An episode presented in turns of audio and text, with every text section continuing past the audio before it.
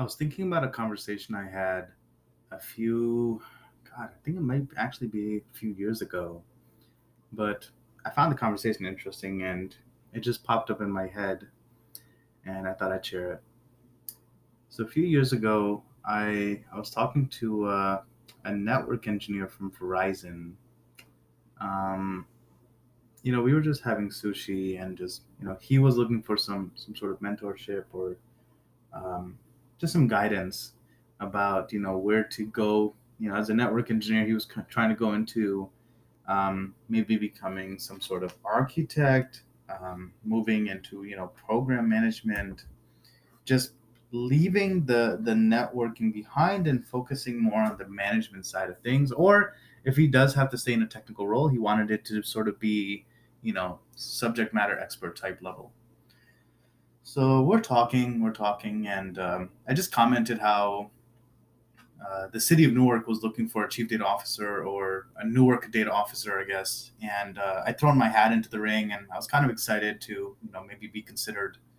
Um, I threw my hat into the ring in, in 2020, and uh, the job is still up. I have not heard back, so uh, hopefully one of these days, fingers crossed, I'll hear back because uh, I have executed as a chief data officer, and I feel like I could actually add some value. But I digress.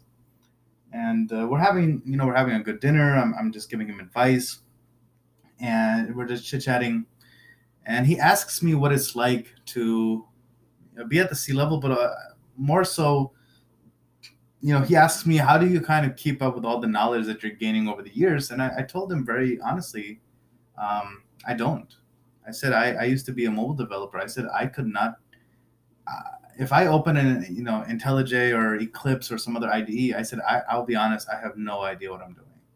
Um, you know, Xcode, Android Studio, like I, I barely remember uh, using them. Quite frankly, um, I said as you move up, like you you have to make certain sacrifices. And I'm not not to say that every executive, every VP, every you know manager is non-technical. That that just uh, that's just not the case uh, but I told him, I said, I have, you know, I have a limited memory, I have limited attention, and you know, as I, as I moved up, I, I kind of made this conscious choice that I'm not going to keep up with the nitty gritty details of technology, right? Um, I'm just, I'm, I can't keep up with it. It doesn't make sense to keep up with it. It's just too much effort on my part. Um, you know, I keep up with trends at a, at a high level, right? I have just high level knowledge of technologies and topical overview of solutions uh, and new developments or standards. But I, I don't, it's not that uh, there's some snowball and as you go through life, you keep uh, gathering more and more knowledge and your brain just keeps getting bigger and bigger. Um, you know, it's just my answer. There might be, there might be CIOs or CTOs out there who are uh, well, CTO probably is very technical, but I said you might find CIOs or CDOs or whatever acronym who are very, very technical. I said they're extremely technical and they're business savvy and they have good interpersonal uh, communication and people skills. And uh, those are very rare finds. And, you know, the, I have a lot of respect for them. But just me personally, I made the conscious decision that I just, I could not really keep up with my skill set, my technical skills. And I just let them lapse. And I said, now, you know, if someone starts talking about the the you know the sort of you know inside details of cloud architecture and how certain applications are being hosted here and i don't know they're spinning up virtual machines there and you know, start talking about different environments. I i i start just getting a little nervous because i'm like yeah i'm only following maybe a quarter of what's being said here because at the end of the day um, you know i focus more on you know business operations more on using technology as a vehicle to you know solve problems serve the agenda of the enterprise and get us from point a to point b. And now how the technology works you know what's under the hood is not it's not necessary for my own agenda or um, you know the things that i do. So he seemed a little shocked. I don't think he was expecting that answer. Uh, but also granted he he didn't seem like he'd spoken. He'd spoken to one CIO for some sort of uh, ed tech company, um, but it seems like I was the second executive he'd spoken to. And when we met, you know, I'd, I had a very wide background the CIO he spoke to has sort of been, you know, I think th- at three companies in the last like 20 years. Um, you know, meanwhile, I'm at, you know, every year that goes by, I'm at a different company. So 10 years, that's 10 companies he can, you know, draw experience from uh, through me. So I think he was surprised with my response, and I was very candid. I, I said, you know, I, I don't need to be technical in order to execute well. Um, and he, you know, he asked me if maybe he should uh, start working on his soft skills or, or you know, um, learn more about budgeting and and and uh, you know P&L and all these things um, that managers typically handle. I said, yeah, absolutely. I said that's very important knowledge, but definitely keep up your technical skills as you are in a technical role. Um, but I said it's really just it depends on you. Right. some people they they keep up the technical skills, and you know again it's a choice. Um, but as you move up, do be prepared that you will get rusty because even if you try to, you know, stay up to date, uh, if your day-to-day job responsibilities do not actually involve a lot of technical know-how, um, you're just going to get rusty regardless, right? And I that's something I recognize that if I'm not using my technical skills, um, staying keeping them sharp is actually going to be very difficult for me because my nine to five, if I'm not using those skills, that means in my own time, my free time, I have to keep up with skills that I'm not even really using in the workplace. So whatever I need to know, I make it my job to know.